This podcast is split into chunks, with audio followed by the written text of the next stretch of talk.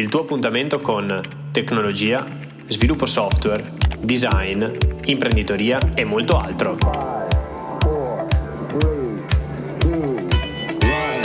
Spec and Tech. adesso, ultimi tempi, cosa, su cosa state lavorando interessante? Esattamente quel progetto di cui parlavo con FDA, di cui non sono sicura che possa dire molto di più di quello che ho già detto. Eh, però vi assicuro che mh, collaborare con, con- con persone dell'FDA è veramente beh, im- importante in un certo senso, ma eh, challenging e, e anche stimolante. Eh, poi loro sono americani, quindi lì c'è il, il problema del fuso orario in realtà, ma, eh, ma non è un grande problema. Da che punto di vista sono challenging? Cioè pretendono molto, eh, hanno standard molto alti oppure boh, comunicano semplicemente in maniera Sì. diversa? Gli standard sicuramente sono molto alti e riusciamo a collaborare bene, non, non ci sono problemi, però diciamo che il livello deve essere alto da tutte e due, tutte e due le parti. Ed è molto interessante come riusciate a tenere degli standard così alti comunque con un team così piccolo. Eh, è vero, Adesso non so se avete altri progetti in corso, però più è alta la qualità richiesta, più è la forza lavoro eh, che è necessaria per tenere certi standard, mi immagino. sì, assolutamente. Adesso abbiamo un, un progetto in partenza con l'ospedale di Brescia, come dicevo, però mh, diciamo non siamo ancora partiti, per cui questo è il nostro principale progetto in questo momento e direi che ci tiene occupati. Poi io in realtà sto lavorando anche sullo sviluppo di Historab, che è una libreria Python per, eh, per fare il preprocessing di host-side images, per fare tutta quella parte a partire dall'immagine piramidale, arrivare a quello che puoi mettere all'interno di un modello. E quindi io sono, mh, diciamo, metà del mio tempo eh, concentrata su, su Histolab. A contribuire open source, insomma. Sì, sì, sì, sì, sì. È, è un mio progetto insieme ad altri, ma sì, sì. Quindi siete invitati a contribuire. Fixerò qualche typo. Sì, grazie. Ma quindi è l'azienda che ti permette di dedicare eh, metà del tuo tempo al progetto open source?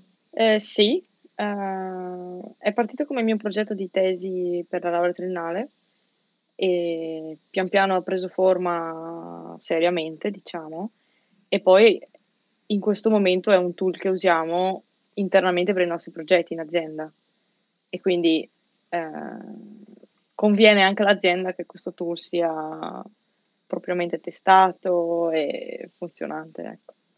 Bello, molto bello. Sono fiera di dire che abbiamo il il 100% di coverage. Eh, Anche la- se la sappiamo che eh, 100% coverage non implica, Che non ci siano bug, certo. Questo è... almeno non ci sono fu- fuochi giganti, diciamo Però così. esatto, sicuramente avere una, una buona coverage è, molto, è un buon segnale per quella che è la qualità del codice. Mhm. Soprattutto in un progetto open source non è scontato. Il contribuire a questa libreria comunque è utile anche all'azienda dove lavori, no? Stavi dicendo. Esatto, sì, sì, lo stiamo usando.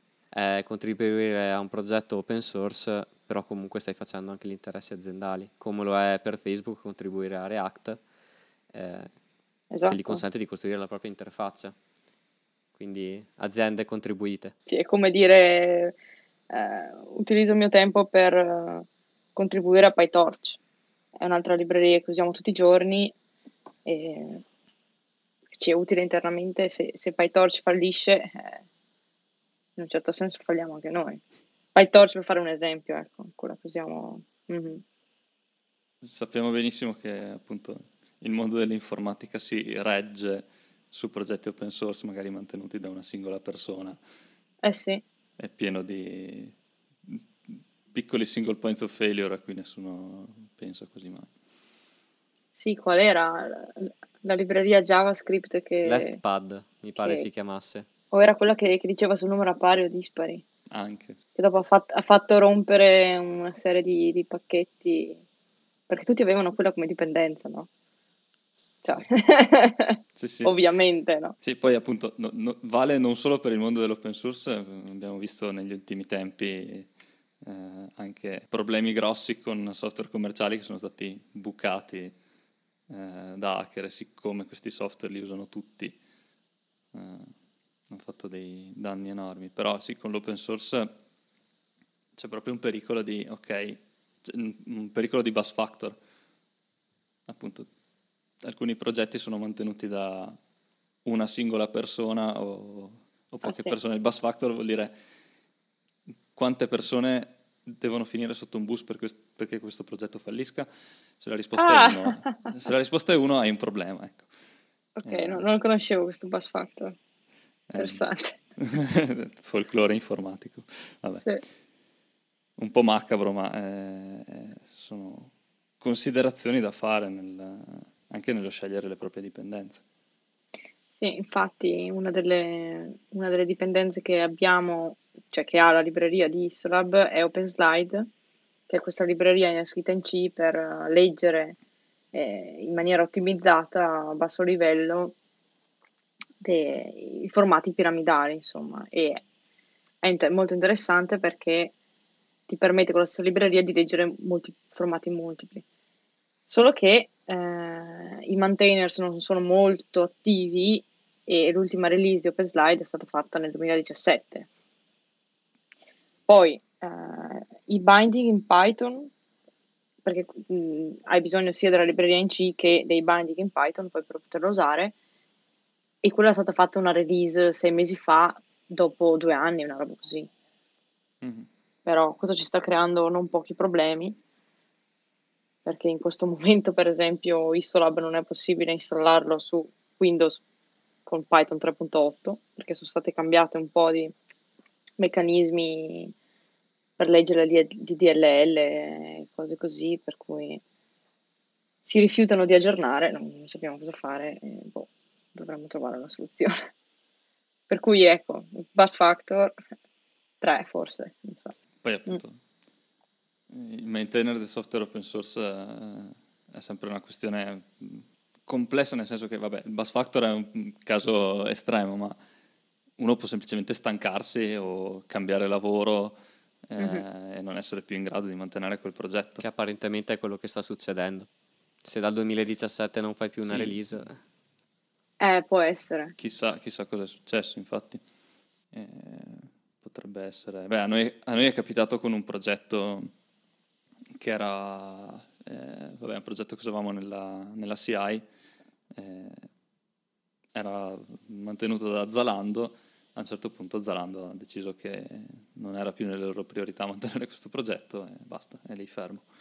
Si può fare il nome? o- Eh, sì, vabbè, Zalenium, che un sistema che eh, serve a coordinare istanze di Selenium, Mhm. che è un browser virtuale per fare test eh, grafici di interfacce web. L'ho detta malissimo, i miei fr- frontender mi... No, è fico, fico.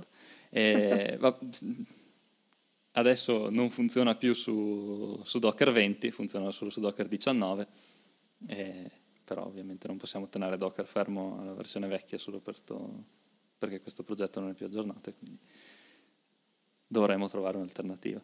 quindi abbiamo dimostrato che anche un'azienda può essere investita da un autobus. sì, fi- figurativamente sì, esatto. Basta che il top management decida appunto che un progetto non è più... Sì. O diciamo che stava guidando l'autobus e poi ha deciso di, l'autista ha deciso di scendere e mettersi sotto. Mi viene in mente il, il meme del tizio che va in bicicletta e si mette in bastone tra le ruote. Sì. Vabbè. Uguale. Magari lo usavano anche loro, questo sistema. Eh, ma sicuramente avranno trovato un'alternativa migliore eh, che chissà- o avranno cambiato il loro processo in un modo che non, che non Non li rende più sappiamo. indispensabili. Chissà, Mhm. potremmo chiedere se solo avessimo, se solo conoscessimo qualcuno che lavora a Zalando. Che poi in realtà una volta che viene cessato eh, il mantenimento di certe librerie è interessante anche vedere com'è la risposta dell'azienda stessa, nel senso che se fanno poi un documento, un articolo dove spiegano, ah guarda, non lo manteniamo più, però potete usare questo, questo e questo, e se volete cessiamo anche l'ownership della repository. Lì le carte cambiano completamente in tavola. Sì. Sì, a volte fanno anche appunto una... cioè cercano di passare il progetto alla community.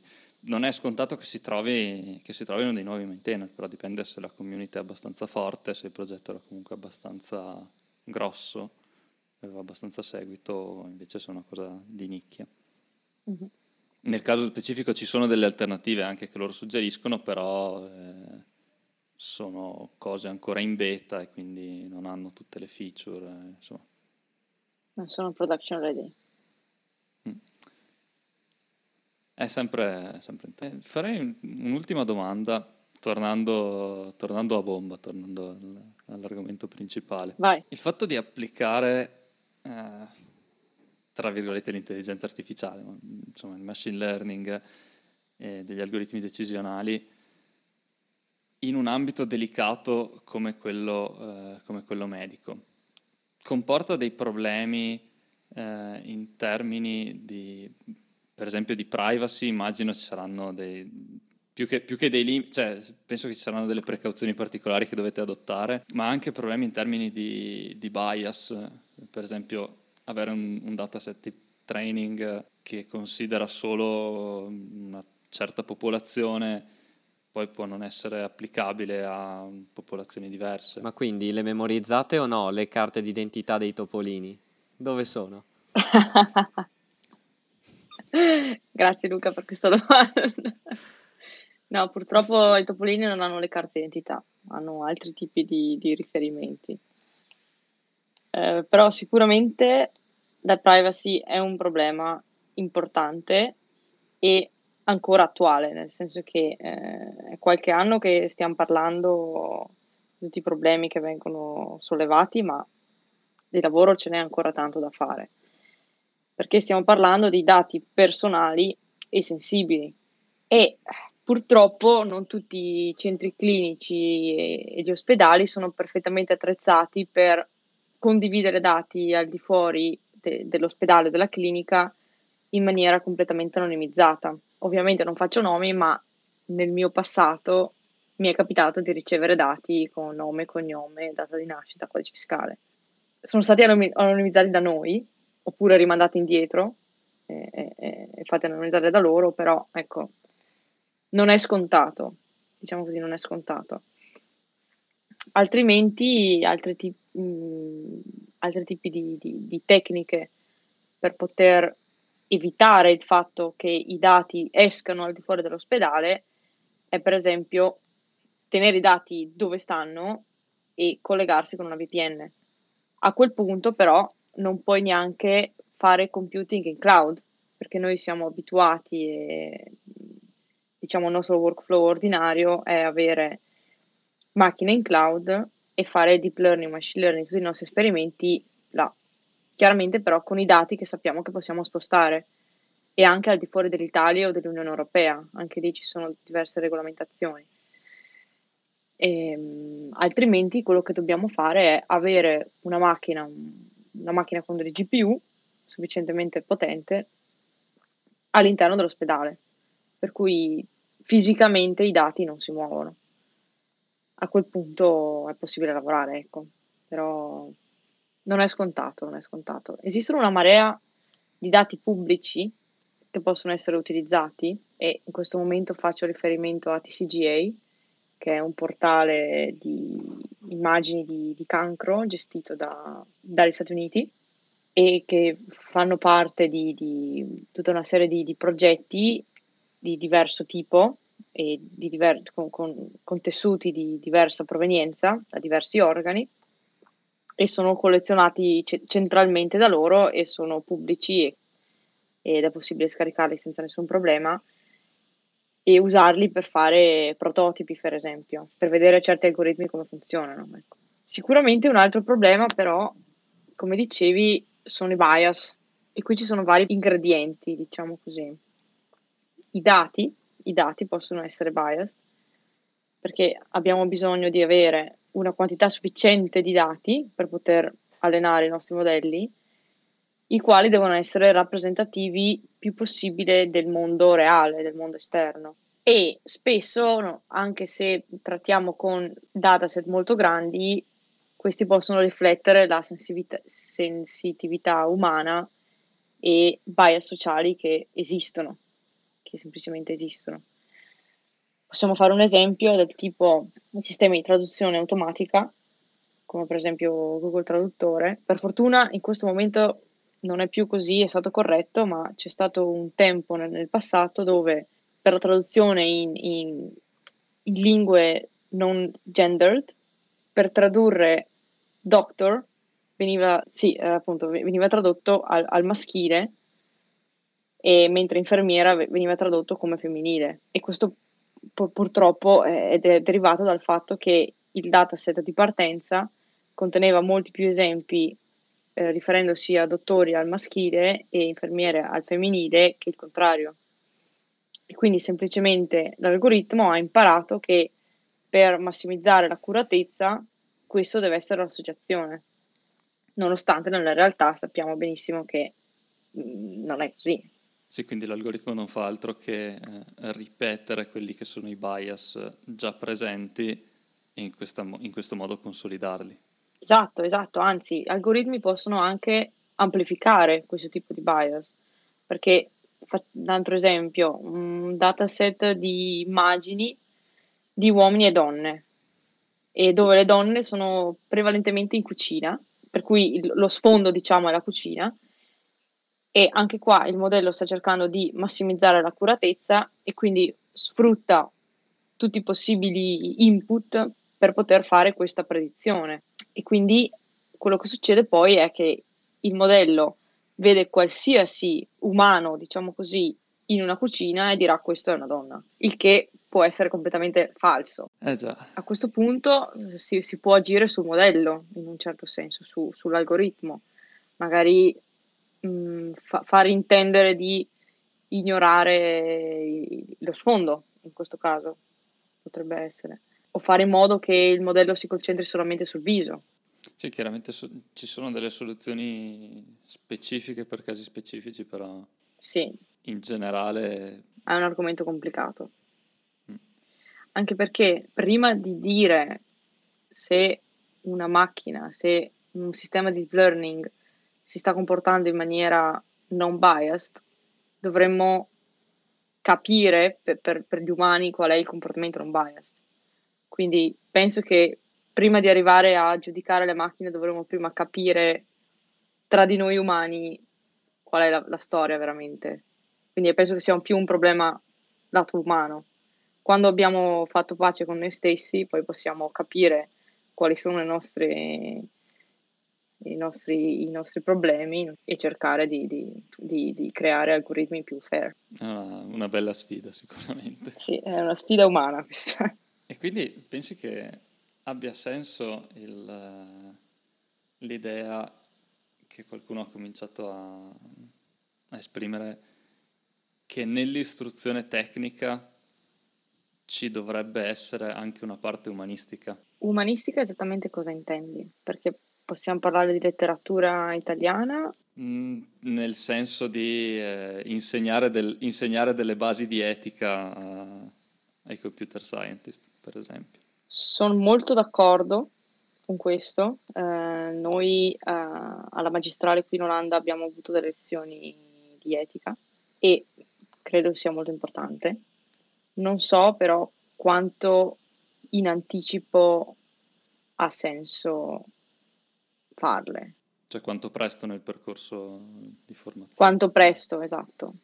Probabilmente anche in una laurea triennale si, si potrebbero avere dei seminari, adesso non dico magari un corso, un semestre, però dei seminari o delle lezioni un po' spot. Un'infarinatura almeno. Mm-hmm. Sì, al- almeno per far sapere alla gente che il problema esiste. Di sicuro non sono un'esperta di etica e quando avrò bisogno di consigli etici andrò da chi ne sa più, de- più di me, ma so che il problema esiste eh, so più o meno cosa sta succedendo, però almeno me ne posso rendere conto, non sono naive. Poi probabilmente anche le istituzioni stanno dando una mano? Non lo so, l'Unione Europea che continua a mettere magari dei blocchi a cose che si possono o non possono fare. C'è già qualche linea guida mm, che si può seguire? Allora, ho visto poco tempo fa che l'Unione Europea stava stilando delle norme per cercare di regolamentare questo tipo di algoritmi di intelligenza artificiale. Mm, non ho letto bene, ma quello che ricordo è che dicevano che i dati devono essere completi e completamente rappresentativi de- del mondo reale e del mondo esterno. e questo mi è venuto un po' da ridere perché certo tu puoi dire i dati devono, ma da, dal dire al fare eh, in questo caso la vedo dura. E I dati non devono contenere alcun tipo di bias e, e cose di questo tipo. Per cui sì, stanno cercando di regolamentare l'utilizzo e lo sviluppo di questi sistemi. Per tutti i dettagli vi invito a, a leggervi il documento, ma la vedo dura, ecco. Sì, quello che, che ho visto di promettente in, quella, in, quel documento è stato il fatto di dire, ok, eh, intanto c'è la consapevolezza che, che, possono esistere dei bias, che possono esserci dei problemi sì. e quindi la limitazione, eh, se non altro, dell'applicazione a determinati ambiti.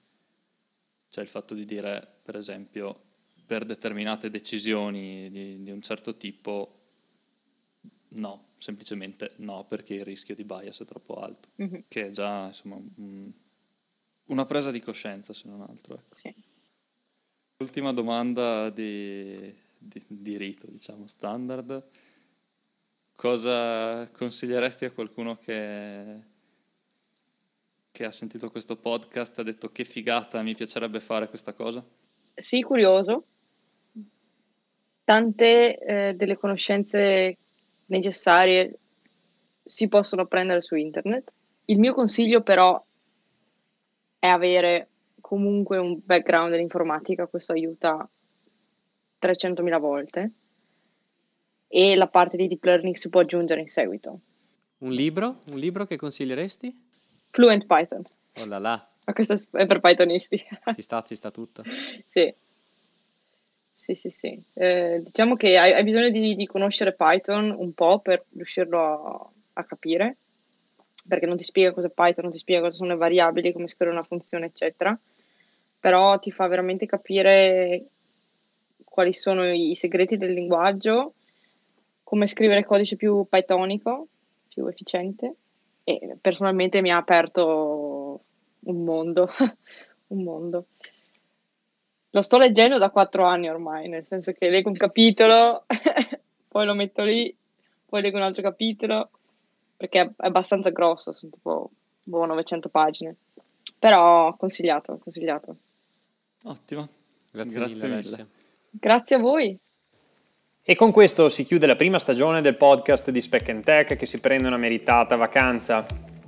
In questa stagione abbiamo avuto il privilegio di intervistare ospiti straordinari e siamo certi di avervi dato qualche nuovo punto di vista sul mondo e anche di avervi tenuto un po' di compagnia, dai. Se vuoi restare aggiornato sui prossimi appuntamenti virtuali o speriamo fisici, seguici su Telegram o su Instagram e ci sentiamo presto. E mi raccomando, vaccinatevi.